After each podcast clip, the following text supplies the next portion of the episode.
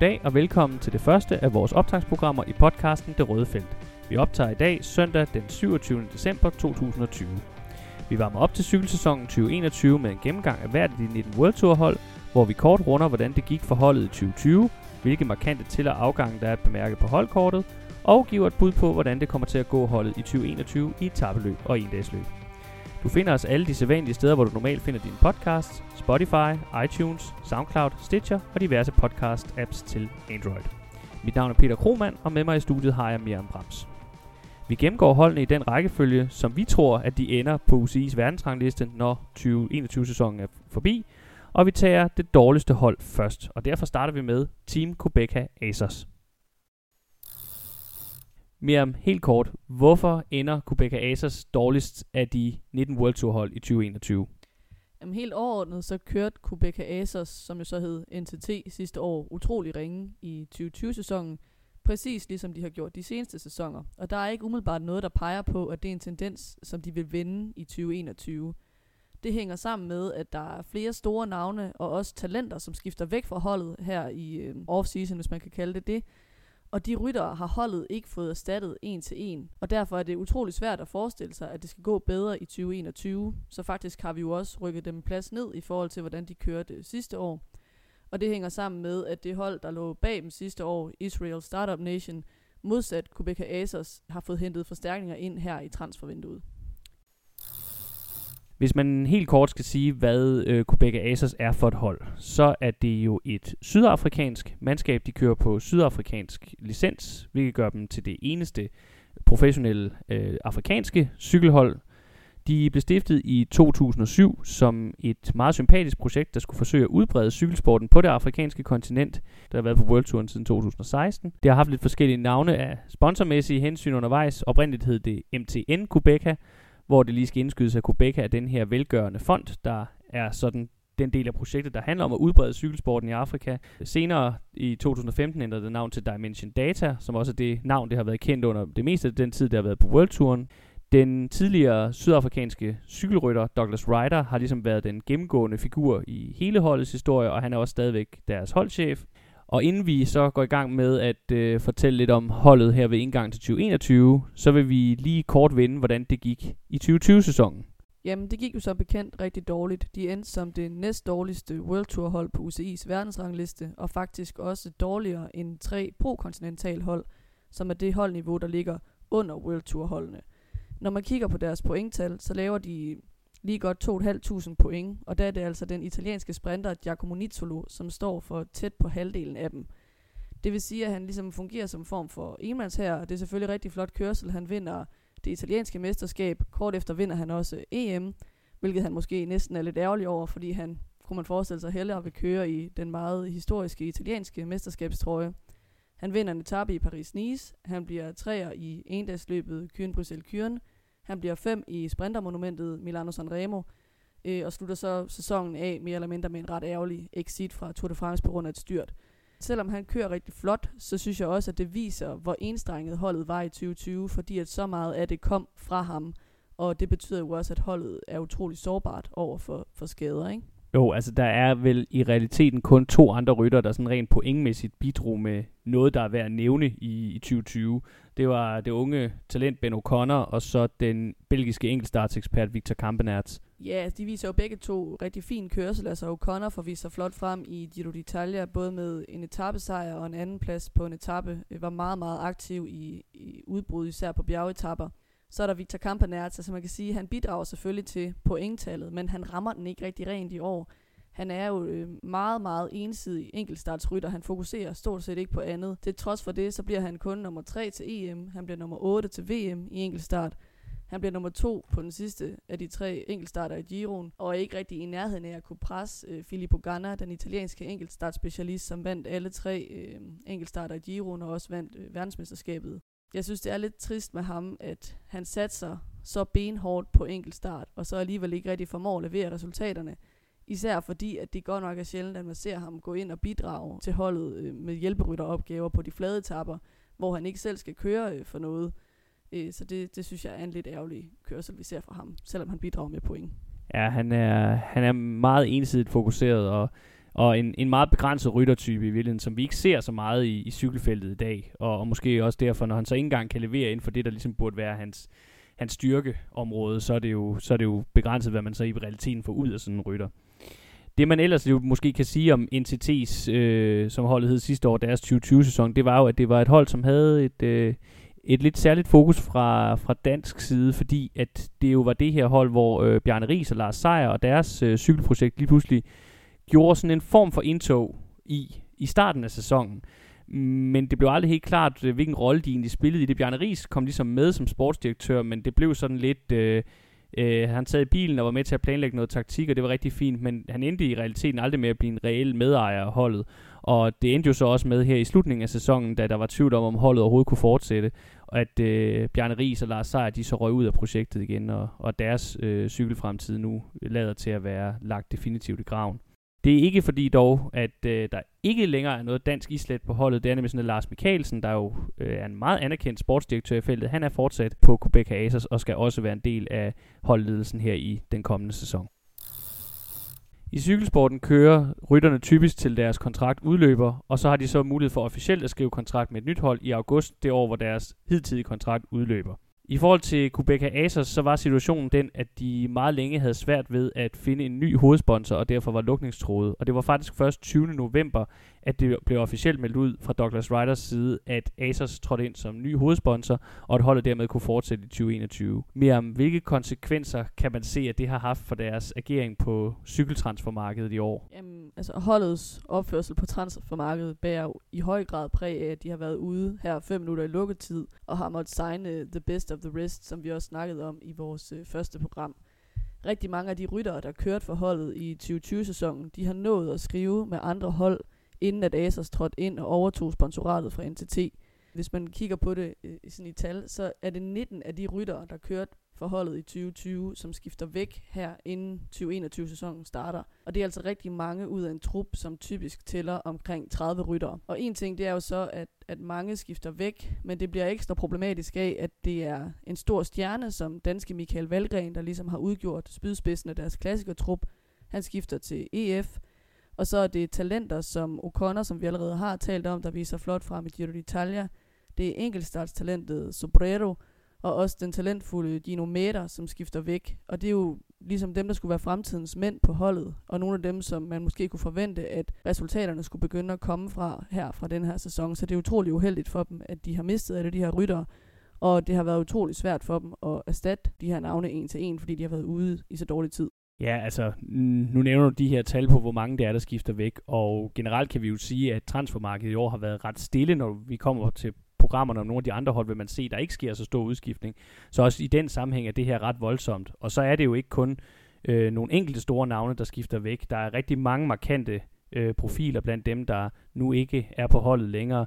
Øh, man kan selvfølgelig sige, at ryttere som Edvald Borson Hagen, Luis Manches, Roman Kreuziger og Enrico Gasparotto øh, måske ikke længere bidrog med så meget, som de gjorde tidligere i deres karriere. Men det er jo stadigvæk ryttere, der har resultater på deres palmarès, som har en rutine med sig, som er guld værd i et cykelløb, og som der er respekt om i cykelfeltet. Og de er så alle sammen væk nu, og når vi så ser på, hvad de har fået ind i stedet for, så er det jo, som du siger, det er ikke navne, der sådan en til en udfylder de huller, som dem, der har forladt holdet, efterlader. Nej, altså jeg vil sige, den mest markante signing, de laver, det er den italienske klassementsrytter Fabio Aro, og man kan sige, at grunden til, at de overhovedet får ham ombord, det er jo også fordi, at han har kørt så dårligt de sidste tre sæsoner, og været så plaget af sygdom og manglende form, at der ikke er andre hold, der har været interesseret i at skrive med ham, i hvert fald ikke andre World Tour hold. Han kørte rigtig dårligt i 2018. Så kom det så frem, at han led af en form for forsnævring af bækkenpulsåren, som vi faktisk har set en del professionelle ryttere blive opereret for de seneste år. Så blev det meldt ud, at den skulle han så opereres for, og det blev han vist i starten af 2019, og så havde man sådan en forventning om, at så vil han nok begynde at kunne levere resultater igen fra, fra 19, eller i hvert fald i 2020. Og de er bare ikke kommet, de der resultater. Han er blevet ved med at køre dårligt, og formen slår bare ikke til. Man må ligesom sige, at der hænger enormt store spørgsmålstegn over ham. Selvom han er et stort navn, så er det langt fra sikkert, at de kan omsætte ham til resultater og point til verdensranglisten. Ellers så har de hentet en række sekundære navne, for eksempel Simon Clark, Sergio Hinao, som vi kommer til at snakke mere om om lidt, det er også rigtig fine ryttere, men det er ikke nogen, hvor man kan sige, at de virkelig er oppe på øverste hylde. Nej, og så er der også en del tilføjelser, som virkelig lugter lidt af panik før lukketid.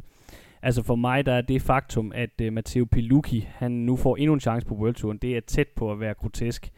Altså sidst han kørte på det højeste niveau, det var da han kørte for Bora i 2018. Der gjorde han så nærmest udelukkende øh, bemærket ved, at han tit lå bag ved øh, felterne i de store løb, og så snart der kom et øh, vejbump, så var han håbløst sat, og det gjorde, at der var en masse gange, hvor det egentlig var lagt op til, at Bore skulle køre for ham i massespurter, hvor han så øh, svigtede og endte med at komme ind 10-15 minutter efter hovedfeltet. Så kan man selvfølgelig sige, øh, ud fra et dansk perspektiv, at det er interessant, at Lasse Norman Hansen og Emil Vinjebo, de to danske ryttere, får chancen for at komme op og køre professionelt på øverste niveau på et World Tour hold. Dog kan man nok forvente, at det bliver hjælperrolle. Øh, måske Lasse Norman Hansen kan få lov til at køre sin egen chance på enkeltstarter og på prologer, måske en dags løb. Øhm, og så må vi jo nok sige med hensyn til Vinjebo, det er super fedt som ung talent at få muligheden for at komme op og køre World Tour øh, og køre på øverste niveau. Men det er bare ikke det bedste hold at komme til som talent, så han risikerer jo omvendt også, at hans udvikling måske går i stå. Det er i hvert fald det, vi har set mange gange ske for talenter, der kommer til det her hold. Ja, det er jo et øh, hold, som virkelig har haft svært ved at forvalte og udvikle på talenter. Det har vi jo også senest set med vores egen øh, Michael Valgren. Øh, vi omtalte dem også som talenternes kirkegård i det første program. Men hvad er det så egentlig, vi kan forvente af dem i år? Lad os starte med at kigge lidt på de muligheder, de har i etabeløbene. Miriam, vi snakkede jo om Fabio Ardo lige før som en halvstor nytilføjelse. Så jeg tænker, at det også er ham, der i høj grad kommer til at være deres øh, primære mand i etabeløbene i 2021. Hvad kan vi forvente af ham? Jamen, på den ene side kan man sige, at Fabio Ardo har jo rigtig mange fine resultater på sin resultatliste. Problemet er bare, at vi skal helt tilbage til 2017 for at finde hans seneste gode resultater. Det var det år, hvor han blev nummer 5 i både Tour de France og i Dauphiné Libéré, det her prestigefulde optagsløb til turen, og hvor han også blev nummer 13 i Vueltaen. Og vi skal faktisk helt tilbage til 2015 for at finde den sæson, hvor han blev nummer 2 i Giro d'Italia efter Contador og vandt Vueltaen. De sidste tre sæsoner har, som nævnt lige før, været meget, meget præget af sygdom og manglende form. Så jeg vil sige, altså det kan sagtens tænkes, som du siger, at han bliver deres primære mand, og det er også ham, de kommer til at sende øh, som kaptajn til en eller to Grand Tours i løbet af 2021-sæsonen. Men jeg tror, at baren ligesom for succes skal sættes ved en top 10 i det samlede klassement, eller ved at han tager en etappesejr. Øh, jeg har meget svært ved at, at se, at han skulle kunne levere mere end det, sådan som han har kørt de sidste tre år. Øhm, og selvom han jo så kommer til at få masser af plads på det her hold, så er det jo ikke et hold, der har en trup, der kan bakke ham rigtig godt op. Og jeg tror bare heller ikke rigtig på, at Kubeka bliver det sted, hvor han forventer sin karriere om, fordi det bare ikke rigtig er et sted, hvor rytter øh, blomstrer op. Snarere tværtimod er det sådan et sted, hvor rytterne har en tendens til at visne lidt. Nej, men de er alligevel til en vis grænse meget afhængige af ham, fordi han klart er det største etabløbsnavn, de har, selvom at, øh, at resultaterne ikke har været der de senere år. De har dog en anden rytter, også en af dem, der faktisk er blevet der fra sidste sæson, som har nogle fine resultater i både kortere og længere etabløb. Og det er en anden italiener, det er nemlig Domenico Pozzovivo, eller Dr. Potts, som øh, vi er nogen, der ynder at kalde ham, fordi han øh, nok er den eneste i cykelfeltet, der har en kandidatgrad i økonomi. Har han øhm, ikke en Ph.D. i økonomi, tror jeg faktisk? Jeg, jeg øh, kunne kun finde det til en master, og vi kan jo svare til en kandidat, så jeg er ikke helt sikker. Men, øh, oh, vi må trække doktortitlen tilbage så. Ja, altså jeg ved, at han bliver kaldt Dr. Potts eller Dr. Potts Vivo i feltet, så, øh, så øh, det er godt nok til cykelfeltet, det han har i hvert fald i forhold til at blive kaldt øh, doktor. Men hvis vi skal fokusere lidt på hans øh, cykelmæssige evner i stedet for hans akademiske, øh, Øh, så er han jo en rigtig dygtig bjergrytter, øh, men han har altid været lidt udfordret af, at han jo ikke har verdens bedste enkeltstart. Og så har han også øh, mange gange været enormt dårlig til at placere sig i feltet, og det har også indimellem resulteret i nogle styrt og nogle ret massive tidstab. Øh, han har kørt hederligt de seneste sæsoner. Han blev nummer 11 i Gion i år, og blev øh, nummer 5 i 2018. Men øh, han er altså blevet 38 efterhånden, og det er også tydeligt, at han er ved at være lidt slidt. Han havde et meget alvorligt styrt i 2019, og hvis man så ham køre sidste år, så kan man se, at det her styrt har altså resulteret i, at han sidder meget mærkeligt, øh, nærmest aparte skævt på cyklen efterhånden. Øh, og selvom det ikke øh, begrænsede ham så meget i hans resultater, også igen når man tager alderen og tidligere meritter i betragtning, så er spørgsmålet nok, om øh, han snart skal kaste sig ud i den akademiske, økonomiske, politiske karriere, som han jo har snakket om, hvad han vil kaste sig over efter cykelkarrieren, øh, i stedet for at, at blive ved med at, at risikere liv og lemmer på de europæiske landeveje. Ja, han har jo i hvert fald snakket om, at han vil gå ind i italiensk politik. Der er der også rigeligt at tage fat på der, kan man sige. Men øh, for at vende tilbage til cykelsporten, så øh, et tredje navn, jeg synes, man skal, skal holde øje med, og hvor man måske i virkeligheden kunne gøre sig større forhåbninger om at få resultater inden fra Aru og, og Pozzo Vivos. Øh, så skulle det være Sergio Inau, den her nye signing, øh, vi omtalte kort før. Han har igennem mange år været en betroet hjælper i bjergene for Team Sky, det der nu hedder Team Ineos.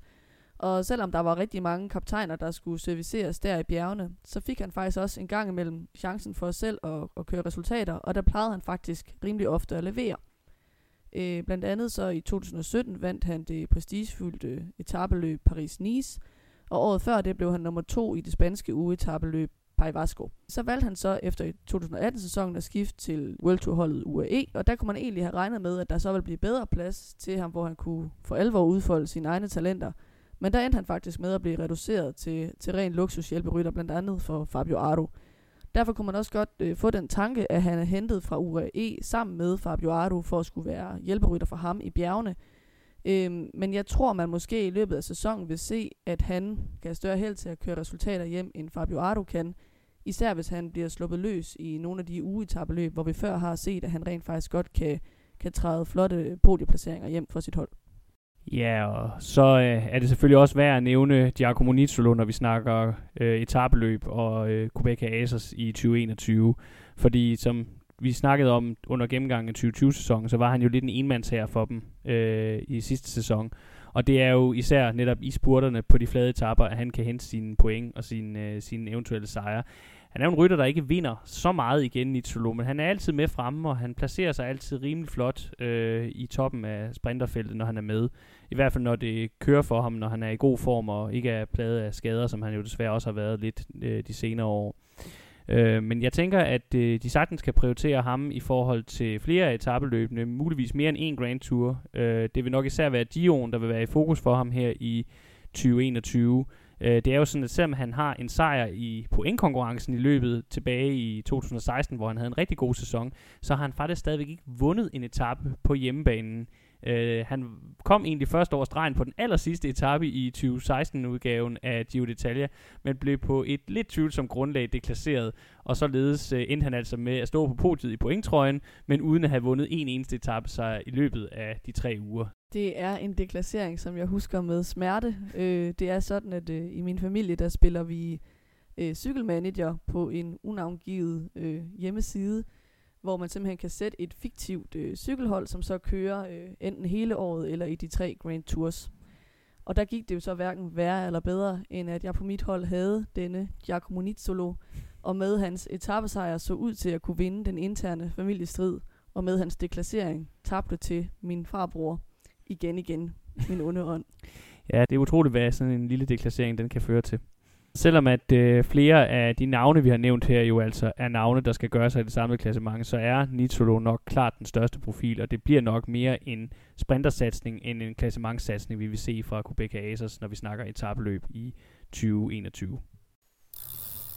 Hvis vi kigger på Quebec Asos muligheder i endagsløbene, så det er meget de samme navne, vi allerede har vendt, som øh, også vil komme i spil her i forhold til at skabe resultater. Ja, yeah, altså jeg tror også her, vi kan regne med, at meget af det skal komme fra Nitolo. Altså de store endagsløb for sprinter må stå rigtig højt på hans liste over sæsonmål.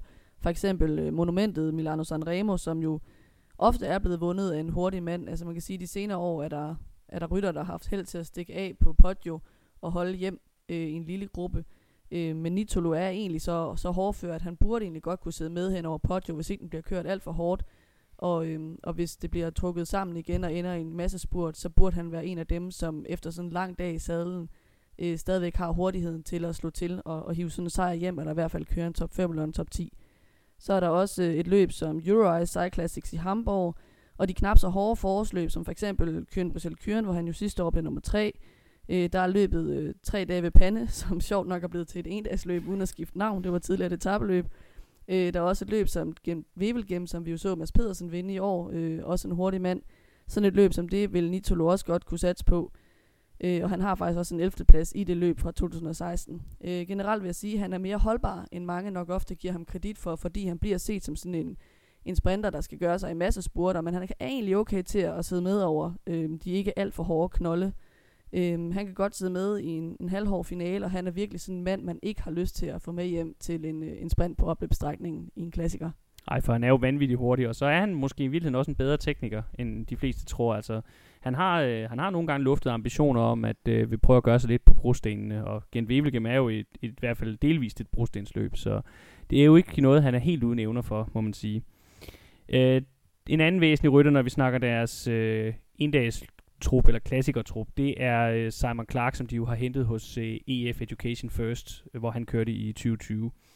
Øh, han havde ikke nogen særlig god 2020-sæson, øh, men øh, til gengæld så var han rigtig godt kørende i 2019, hvor han blev nummer to i Amstel Gold Race.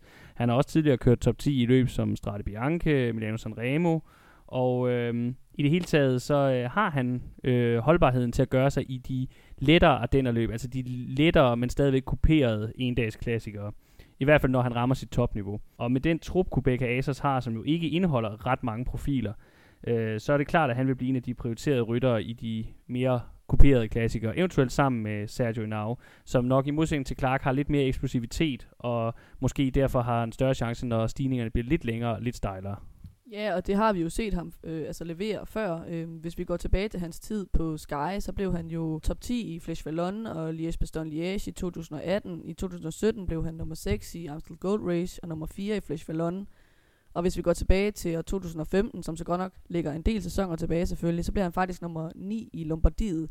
Det her meget hårde monument, de kører som afslutning på, på sæsonen. Øh, han er selvfølgelig blevet ældre, siden han kørte de resultater hjem. Men øh, hvis jeg var Rebecca Acer, så tror jeg, jeg ville lægge i hvert fald halvdelen af mine æg i hans kurv i den type af løb. Ja, helt klart. Netop også, fordi han har den der eksplosivitet, som jo netop i nogle hårde finaler kan være meget, meget afgørende for at komme fri og lave det afgørende hul. Øh, vi skal heller ikke helt afskrive ryttere som Ardo og Porto Vivo i forhold til de her meget hårde endagsklassikere, især de italienske klassikere, hvor de her to øh, profiler jo selvfølgelig vil være på hjemmebane, og derfor også vil have den vej igennem en motivation for at gøre det rigtig godt. Øh, og de har begge to tidligere kørt i top 10 i selvfølgelig Lombardiet rundt, den helt store italienske bjergrige endagsklassiker, øh, det faldende løvs løb, som det meste af de fleste normale cykelsæsoner jo vil afslutte cykelsæsonen. Øh, og så også nogle af de mindre anerkendte italienske endagsløb, som Giro dell'Emilia og Milano Torino. Øh, og der vil de helt sikkert øh, være mulige at have med til start for at køre et resultat hjem. Det, der dog karakteriserer begge de her to rytter, er, at de ikke helt er kendt for at være mega eksplosive, øh, og derfor måske øh, de skal i hvert fald hjem i de rigtige grupper, hvis de skal have en chance for at vinde. Fordi hvis der er en eller anden hurtig mand med, så, øh, så kommer de nok til kort i, i den afgørende finale. Ja, yeah, men omvendt kan man sige, at et hold som Quebec Asos vil nok også være ovenud tilfreds med at få en top 10 placering i den her type af løb. Øh, så hvis de har en god dag, så kan de jo godt øh, køre hjem med en vindende gruppe, og så placere sig bagerst i den, men alligevel må man sige, for sådan et hold som det her, vil det være en god dag. Øh, et sidste navn, jeg lige synes, vi skal runde, det er Robert Power. Han har simpelthen det mest geniale navn til at være cykelrytter. Det ærgerlige er så, at han ikke rigtig har, har bakket navnet op med resultater sådan for 11 år. Han har været betragtet som talent i flere år, øh, men han er sådan mest blevet brugt som øh, hjælper øh, på Sunweb, hvor han har kørt indtil nu. Men øh, han er trods alt kun øh, 25, og han kan nå at udvikle sig endnu, især fordi man bliver nødt til at tage med i betragtning, at han øh, en af de første sæsoner, han kørte som professionel, blev øh, holdt tilbage af en sygdom, som de ikke havde opdaget, han havde, og som han ligesom skulle i gang med noget behandling for. Øh, truppen, den er jo sådan smal nok til, at, øh, at han kan få chancen, Problemet er så bare, at holdet er så dårligt til talentudvikling, at det er svært øh, for alvor at tro på, at han kommer til at stå til. Men det bliver da spændende at følge, om han kan, kan følge op på, at han blev, øh, han blev nummer 6 i Strade Bianche øh, for et par år siden. Så måske han er en, en klassikermand, øh, der bare lige skal udvikles lidt. Mere sådan overordnet set i forhold til deres øh, tilgang til endagsløbende, så kan man sige, at, at de rytter, vi har gennemgået nu her, afspejler jo, at hvis de får succes i endagsløbene, så er det i høj grad de kuperede endagsløb, eller de helt flade, men at de faktisk mangler ryttere til øh, de endagsløb, som flest måske tænker på, når man siger klassikere, nemlig brostensløbene. Øh, det er meget svært at se, hvem der skal bære fanen for dem i Flandern rundt og Paris-Roubaix øh, og alle de andre belgiske brostensløb. Så der kommer vi nok til at se en sekundatrup, der bliver sendt afsted der, fordi de reelt ikke har en chance for at vinde de løb. Ja, der er ikke nogen, der har øh, umiddelbart står klar til at tage over efter Borson Hagen og Valgren, som ligesom har været dem, der de sidste par år har skulle tegne, deres, øh, tegne sig for deres succes i de løb. Det har de så heller ikke gjort, så øh, på den måde kan man godt forstå, at, at øh, de ikke er en del af holdet længere, men igen, der er heller ikke rigtig nogen erstatninger. Men det var måske der, hvor sådan en som Power, han kunne gøre en forskel, fordi han har jo i hvert fald vist, at det der med vanskelige underlag ikke er et problem for ham. Så måske det er der, hvor han skal, skal gøre sig. Men øh, jeg er ikke bekendt med, at han har nogle afgørende gode brugstensresultater fra tidligere, så det vil være en, en ny chance for ham at tage. For at opsummere kan man sige, at vi ikke ser panikrelanceringen af det ellers sympatiske sydafrikanske cykelprojekt med massive og desværre tvungne udskiftninger i truppen som opskriften på en hidtil uset succes på det højeste niveau for Quebec Asos. De kommer til at kæmpe for hvert eneste resultat hele sæsonen igennem med en trup, der er sammensat i sidste øjeblik, og hvor flere af profilerne ligner folk, der allerede har toppet. Quebec Asos har som sagt ikke et ry for at være i stand til at genrejse folks karriere, end sige udvikle talenter til nye højder, snarere tværtimod. Og derfor så er de vores favorit til at blive 19. og dårligst rangeret World Tour hold i 2021. Det her var vores første optagsprogram til den kommende cykelsæson. Vi er snart tilbage med den næste gennemgang af et af de 19 World Tour hold. I denne omgang har du lyttet til mig. Jeg hedder Peter Kromand, og med mig i studiet har jeg haft mere om Brams. Vi lyttes ved.